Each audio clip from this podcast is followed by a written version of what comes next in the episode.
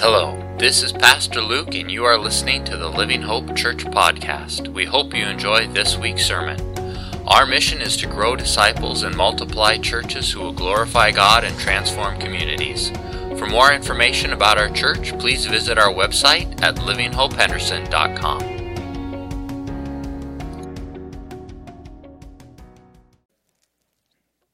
Heavenly Father, we are grateful for your word, for Holy Spirit, Lord, for the, the Christmas season, for the Advent season.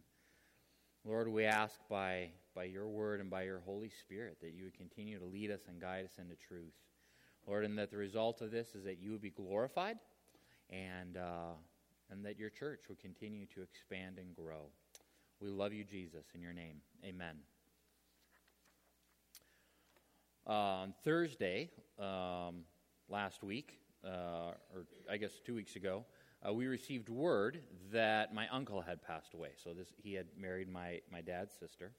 And so this week we ran out to Denver to, to deal with, uh, you know, just a few matters regarding the body and the house and that kind of thing. So we were in Denver from, from Monday to Wednesday dealing with that. And then on Thursday, we had the memorial service for Lee Jost.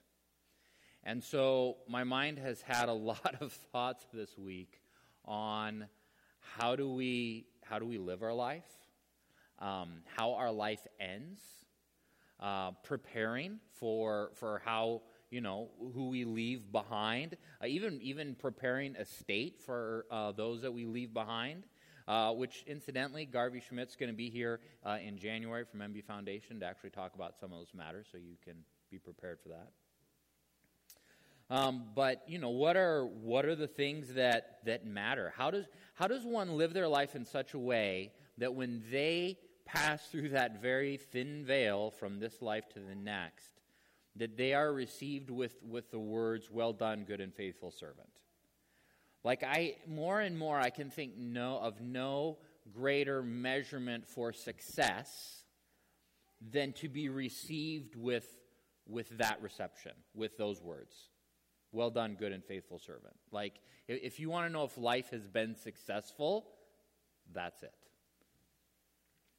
Um, this year, we've been in a, a, sermon series where we've been uh, walking through the Gospel of Luke. And we just started at the beginning. We've just been working through Luke as, as far as we could get. And now for Christmas, we've kind of circled back to the very beginning. And now we're doing an Advent series based on what Luke tells us about Jesus and the birth of Jesus and that kind of thing. And actually, the birth of Jesus is really only told in Matthew and Luke. The others just kind of skip it and jump right into his ministry. But so we've been we've been looking at Luke. And I don't know if you caught this or not, but you know when it comes to the Advent candles, there's a lot of tradition around which, what they each stand for, right? Love, joy, peace, or shepherd's candles, or prophecy candles, or that kind of thing. Um, and in the tradition, there's no candle of trust. but as I've been studying this, this section on Mary and looking at Mary and, and researching that and praying about, the thing that has just time and time again that I'm amazed by is how Mary responded with trust. So I tweak the Advent candles because whatever we can, and we can do that kind of thing. So um, this year, for our Advent candles, we've got an Advent candle of trust. The angel Gabriel shows up and gives Mary and, and I mean, we're going to unpack it here in just a minute. But just, the, just this news, and I mean, the, the, the ramifications, I mean, not just for her life, but for her nation and for her country and really for all of humanity. And she responds with, Behold, I am a servant of the Lord. Let it be to me according to your word. Like, I think you would be hard pressed to find greater words of trust. I, I mean, like, it's just remarkable. Let me read this section to you, and then we're going to unpack it and, and just and unpack really trusting in the Lord and, and what that looks like. Um, I'm in Luke, I'm in chapter 1. I'm going to start in verse 26 and, and go to 38. Uh, in the sixth month, the angel Gabriel was sent from God to the city of Galilee named Nazareth, to a virgin betrothed to a man whose name was Joseph of the house of David. And the virgin's name was Mary. And he came to her and said, Greetings, O favored one, the Lord is with you. But she was greatly troubled at the saying and tried to discern what sort of greeting this might be. And the angel said to her, Do not be afraid, Mary, for you have found favor with God. And behold, you will conceive in your womb and bear a son, and you shall call his name Jesus. He will be great. He will be called Son of the Most High. The Lord God will give to him the throne of his father David. He will reign over the house of Jacob forever, and of his kingdom there will be no end. And Mary said to the angel, How will this be, since I am a virgin? And the angel said to her, The Holy Spirit will come upon you, the power of the Most High will overshadow you. Therefore, the child to be born will be called Holy, the Son of God. And behold, your relative Elizabeth, in her old age, has also conceived a son, and this is the sixth month with her, who is called barren, for nothing will be impossible with God. And Mary said, Behold, I am the servant of the Lord, let it be to me according to your word. And the angel departed from her. Um, Mary was uh, presumably, uh, uh, you know, a young girl engaged to Joseph. Um, throughout Scripture, we get two family lineages. Uh, we think one of them was actually for Mary. Um, we know that Mary sang this a beautiful song that, that we now call the Magnificat or Mary's Magnificat. She was present with Jesus at his first miracle. Actually, the first miracle was her idea, um, kind of depending on, on how you read it. Uh, she traveled with Jesus during his ministry. She was present at his crucifixion. Um, she was with the apostles after the resurrection. Um, and we just have one story of Jesus growing up where Mary lost the Christ child for like three days. So if you ever have some mom guilt, there's that to compare to. So, um, you know, that's hopefully they can joke about it now, but, uh, but they probably didn't for a while. Mary was very involved in the life of Jesus, really throughout um, all of his life and, and all of his ministry. And, and the, the thing, one of the things I've just been fascinated about, and, and I, I mean, I won't know until maybe someday I get to ask her all these things, but what was going through Mary's mind when Gabriel shared all these things with her? Um, and how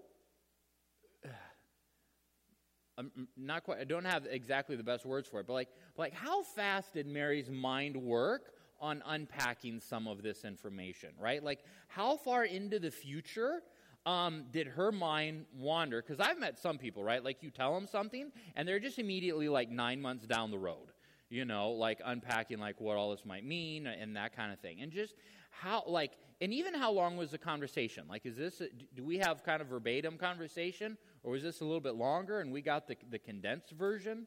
Um, but how much time did Mary have to ponder all the ways that this could go good or all the ways that, that this could go bad. Because it, it feeds into that thing that I'm just so amazed with is her trust. Her trust in the Lord and her just willingness to go for it and be so receptive of all this. When Gabriel, I mean, so just unpack some of this here with me. When Gabriel speaks to Mary, all right, Mary is, is engaged. Um, she's not married. So in Jewish tradition, you know, once you're engaged, you're, you're pretty well married, even though you haven't actually gone through the marriage ceremony. And to get out of the engagement, I mean, like nowadays you can just send a text, but for them, like to get out of the engagement ceremony, like you literally had to go through the divorce process, which is why you, you read later on about Joseph talking about um, divorcing her, right? So, um, so she's just been told that she's going to be, be pregnant. One, did she think that this was going to happen later on? Or did she just think that, well, maybe if I get married in time, no one will notice? Right? Like, or did she realize that the whole community is going to think that she's been immoral? Because honestly, no, like, no one's going to believe the angel story. Right? Like, like, I don't know if she realized that. No one's going to believe the angel story. In that context, in that setting, in that culture, how much would it ruin a woman's reputation to get pregnant before marriage? It's interesting. So in John 8, verse 39 and 41, the Pharisees are mad at Jesus. And they try to take a dig at Jesus.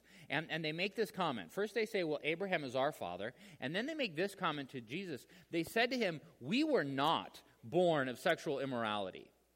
And we don't know exactly, but there's a pretty strong belief that that the Pharisees were taking a jab at Jesus by talking about Mary getting pregnant outside of wedlock? And that like like like this was known or whispered about, right? Like Mary had history, and so even the Pharisees knew about this. Or I don't know, maybe it was common knowledge, I'm not sure, but they're taking a jab at Jesus by taking a jab at his mom. And as you guys are well aware, you know, small communities, farm communities, we have a long memory. And it can take a long time to get over that one event or that one reputation to, to rebuild that from something that happened a long time ago. Did Mary think that far into the future in, in, this brief conversation with, with Gabriel? The other thing, too, that, that I find fascinating Luke leaves this out, but Matthew tells us this that, so Matthew tells us that Mary was found to be pregnant. And then so Joseph resolved to divorce her quietly. You know what it doesn't say? It doesn't say, like, Mary called up Joseph and tried to explain all of this to him. To, to me, it reads like Mary tried to hide it, decided not to tell anyone. I mean, she told Elizabeth. I mean, they, she knew about it. But to me, it reads like Joseph heard from other channels. Joseph did not hear this directly from Mary, which is not a great way to build trust in the beginning of your relationship.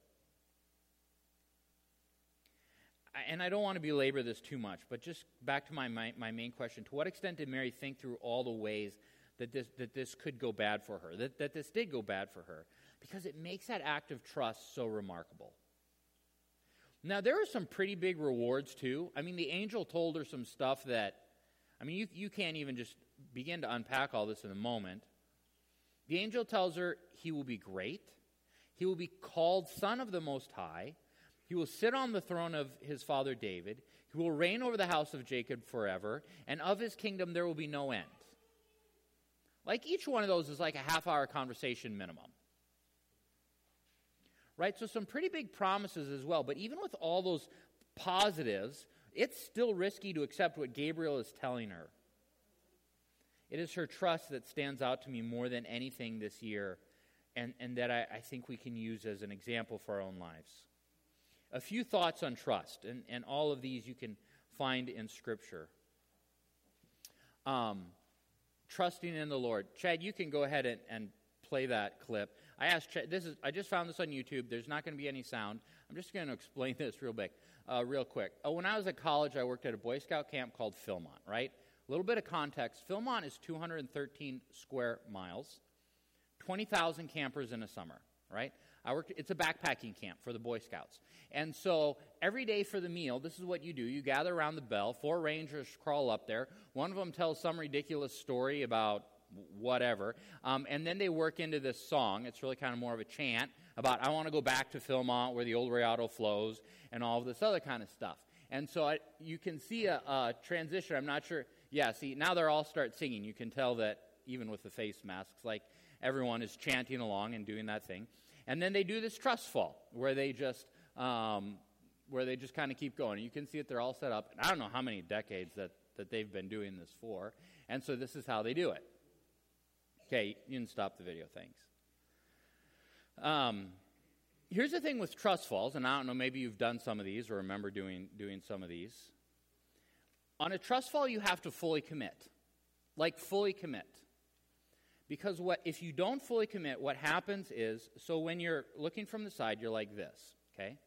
And the way that you do it is you cross your arm and arch your back and really kind of lead with your head. If people don't commit, here's what they do is that they, they pull down into a protective position like this, and when they and they create a wedge or a spike, and when they go down like this and then they fall, their hips go first, and rather than falling flat, they fall like a wedge and they pierce or they break through the catching and they'll fall to the ground. Like they, they break through, unless you got a couple really strong boys, you know, like they're there to catch you, you go through. So if you're going to do a trust fall, you, you, you have to, to fully commit to it. The safest way is you cross your arms, you arch your back, and really you lead with your head, and you commit to it. And you just go. Revelation 3:16. I know your works. They are neither cold nor hot. Would that you were either cold or hot. So because you are lukewarm and neither hot nor cold, I will spit you out of my mouth. Cold water is useful, hot water is useful, lukewarm water is just annoying and useful for nothing. The point is that when it comes to trust, when it comes to trust in the Lord, you got to commit.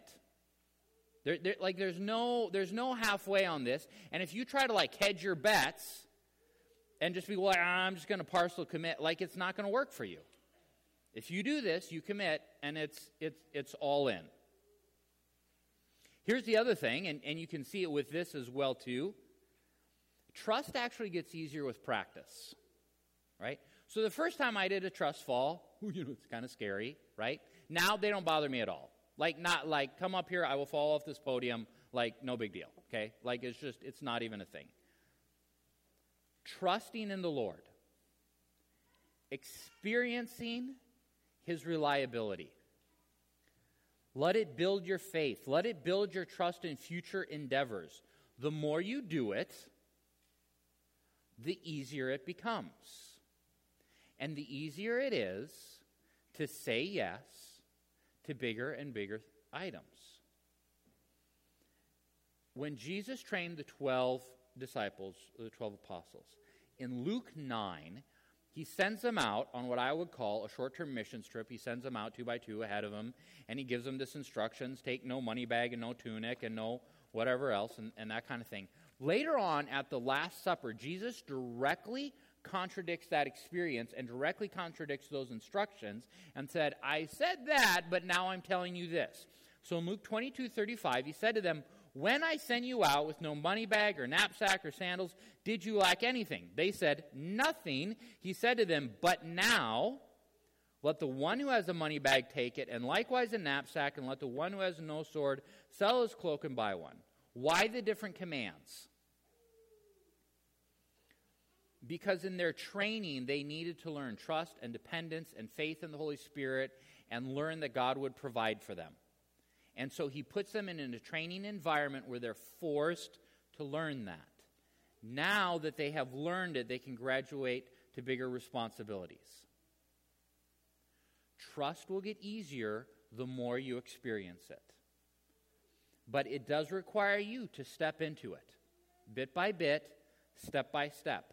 And the more you trust, the more He's able to entrust to you bigger and bigger responsibilities. Trust gets easier with practice. The next idea, um, you know, which I, I, I've, you know, I've been so curious as to what went through Mary's mind. But the higher the risk, the deeper the trust has to be. Right? Like if, if your friend comes to you and says, like, hey, can I borrow five bucks? I'll pay you back tomorrow. You know, you're probably like, okay, whatever. But if your friend is like, hey, can I borrow $100,000? I have a great investment idea. It's like, mm, let's slow it down. Right? Like they're, like they're just, they're two totally separate categories, right? If the failure doesn't cost me anything, it's no big deal. If the failure costs me dearly, then it becomes a very big deal. Judges 7. Gideon is taking the Israelites to war. God has called them to this. They have like thousands of men. God says it's still too many. He whittles them down, he whittles it down, he whittles it down until he's down to 300 men. And then with those, they go into battle. High risk. High, high risk. Requiring deep, deep trust. And then what happens Judges 7, verse 7, the Lord said to Gideon, With the 300 men I will save you. I will give the Midianites into your hands, and let all others, uh, let all the other men go home. And they win because of God. The higher the risk, the deeper the, the trust has to be. Next idea around trust, particularly when it comes to our relationship with the Lord. Do you trust that the other person honestly has your best intentions in mind? Uh, Proverbs 27 6 has a great w- verse on this. Faithful are the wounds of a friend. Faithful are the wounds of a friend. A true friend can hurt you, but it is a blessing because they did it for your benefit. A true friend is willing to hurt you in the short run so as to love you in the long term. A true friend will hurt you short term so they can love you long term, right? Do you trust God in the same way? I haven't heard it as much lately. Um, back when I was recruiting for missions um, and working with Trek, you know, every so often you'd hear someone say just something profoundly stupid. Um, and it was normally some version of like, oh, yeah, I'm all in I'd love to do this. You know, I just, and I'm willing to do anything just so long as like God doesn't send me to Africa or something. And I don't know why people always picked on Africa, but they always picked on Africa, right? I would have gone Australia just because of all the snakes and spiders, but they, they would pick Africa.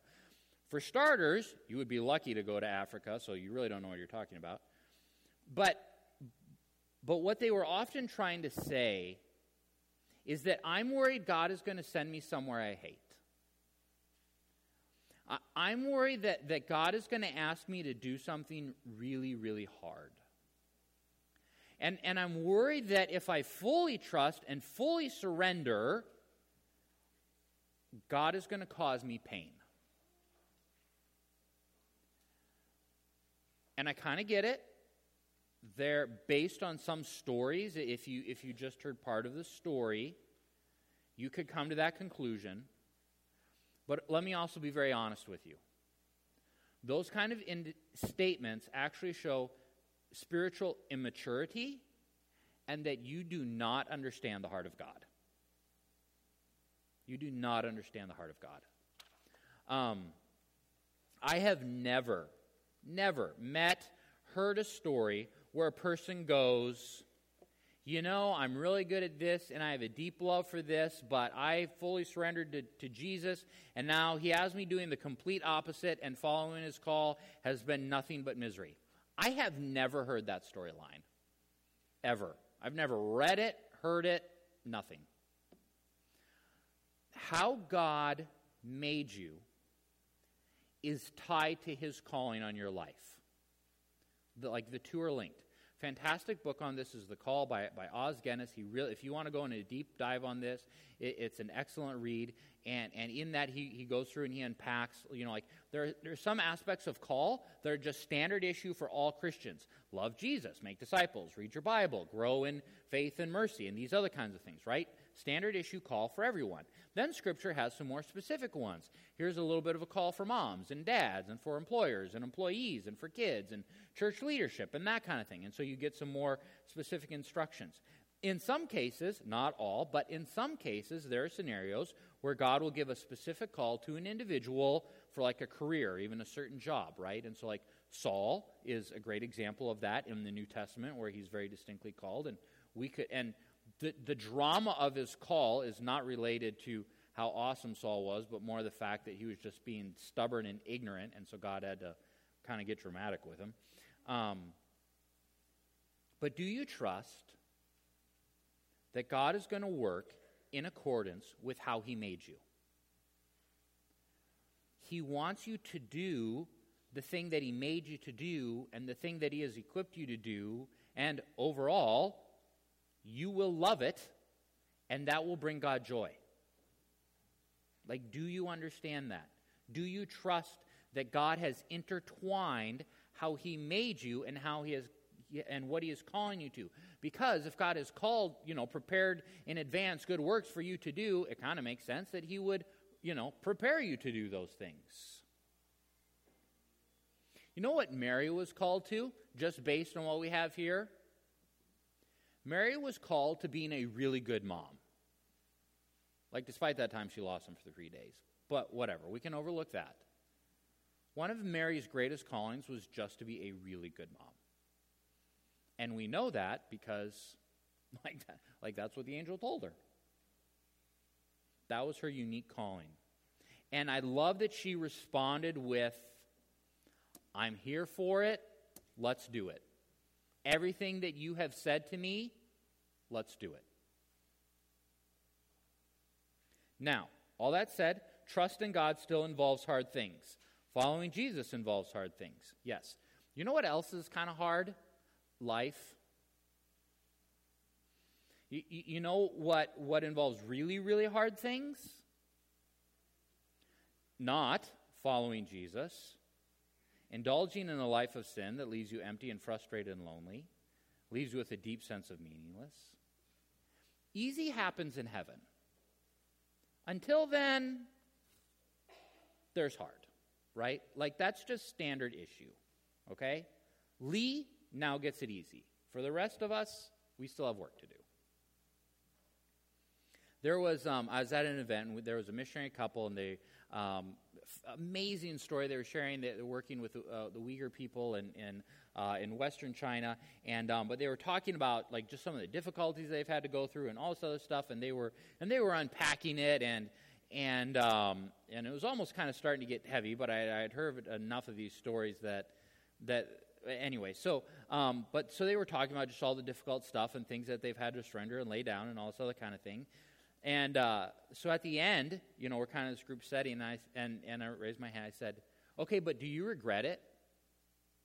Like, I mean, it sounds pretty miserable. Like, do you regret it? Absolutely not. Completely love it.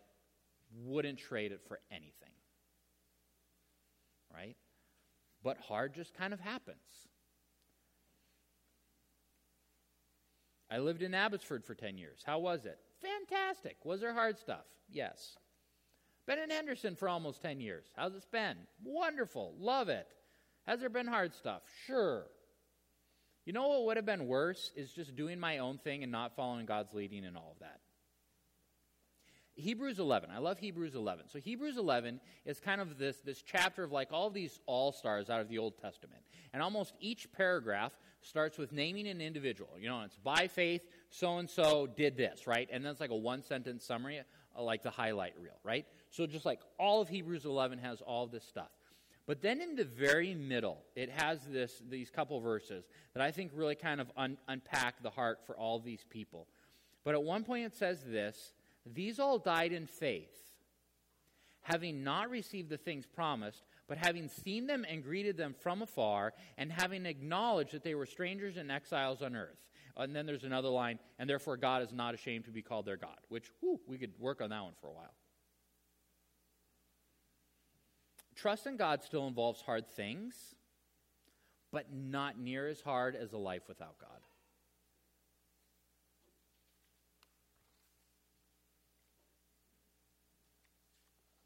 Um,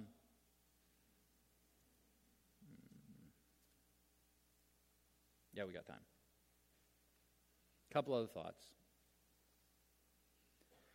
Lee has been in heaven a little over a week now. And as much as he is loving it, I sometimes wonder if in those situations, you know, he's ever reflected on his time on earth and said, oh, I wish I had trusted God a little bit more.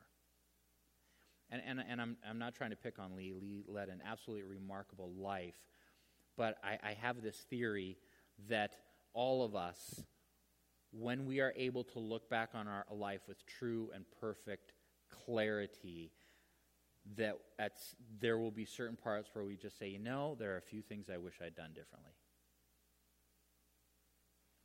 And if there's ever the question of, wish I had trusted just a little bit more.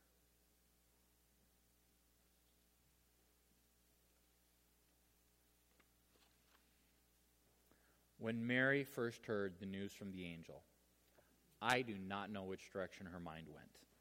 I mean, she made one comment that was very practical, and she's like, I'm a virgin. How, how are we going to do this? I don't know if, if, her mar- if her mind went to the difficulties. I don't know if, if her mind went, went j- just to, to some of the, the, the good stuff that, that would have happened.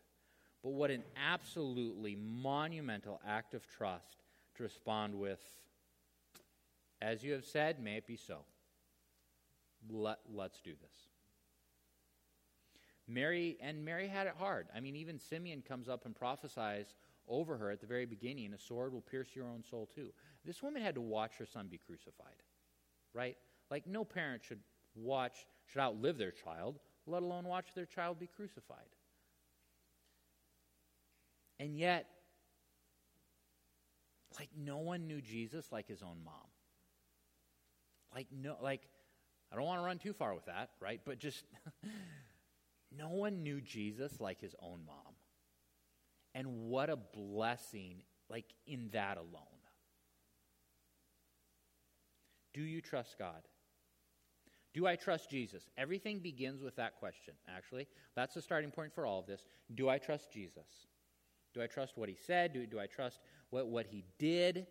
Everything about our relationship with God starts with that question Do I trust Jesus? From there, there are other questions. Will I surrender the sin and trust that life without the sin is better because Scripture told me so? Do I trust the calling on my life, trusting that God knows best? And one of my, one of my favorite quotes, um, we had a, a kid do uh, uh, go on missions, and he came back and he had, he had this great line, because you're supposed to kind of like summarize it, what you learned. And he had the line, he goes, You know? I gave up my, my dreams to go on missions, but on missions, I discovered my true dreams. And if I could unpack that just a little bit, I think I mean, that was in the context of mission. But I think you can apply that more broadly, where he was saying, I thought I was giving up my, my dreams to really kind of focus in on my life with the Lord. But in focusing in on my life with the Lord, there I actually discovered my true dreams. What a, I, I, what a remarkable statement. On the joy and the fulfillment that comes from trusting in the Lord completely? Will you obey the calling on your life? Children, will you obey your parents, trusting that they know more than you, but that they still want good things for you? Just in the way that parents are called to trust in the Lord and that He ha- um, has good things for us. Mary gave us a remarkable example to follow a life marked by trust that all began with this phrase or that, that we read in this phrase Behold, I am the servant of the Lord. Let it be to me according to your word. Amen. Let's pray. Heavenly Father,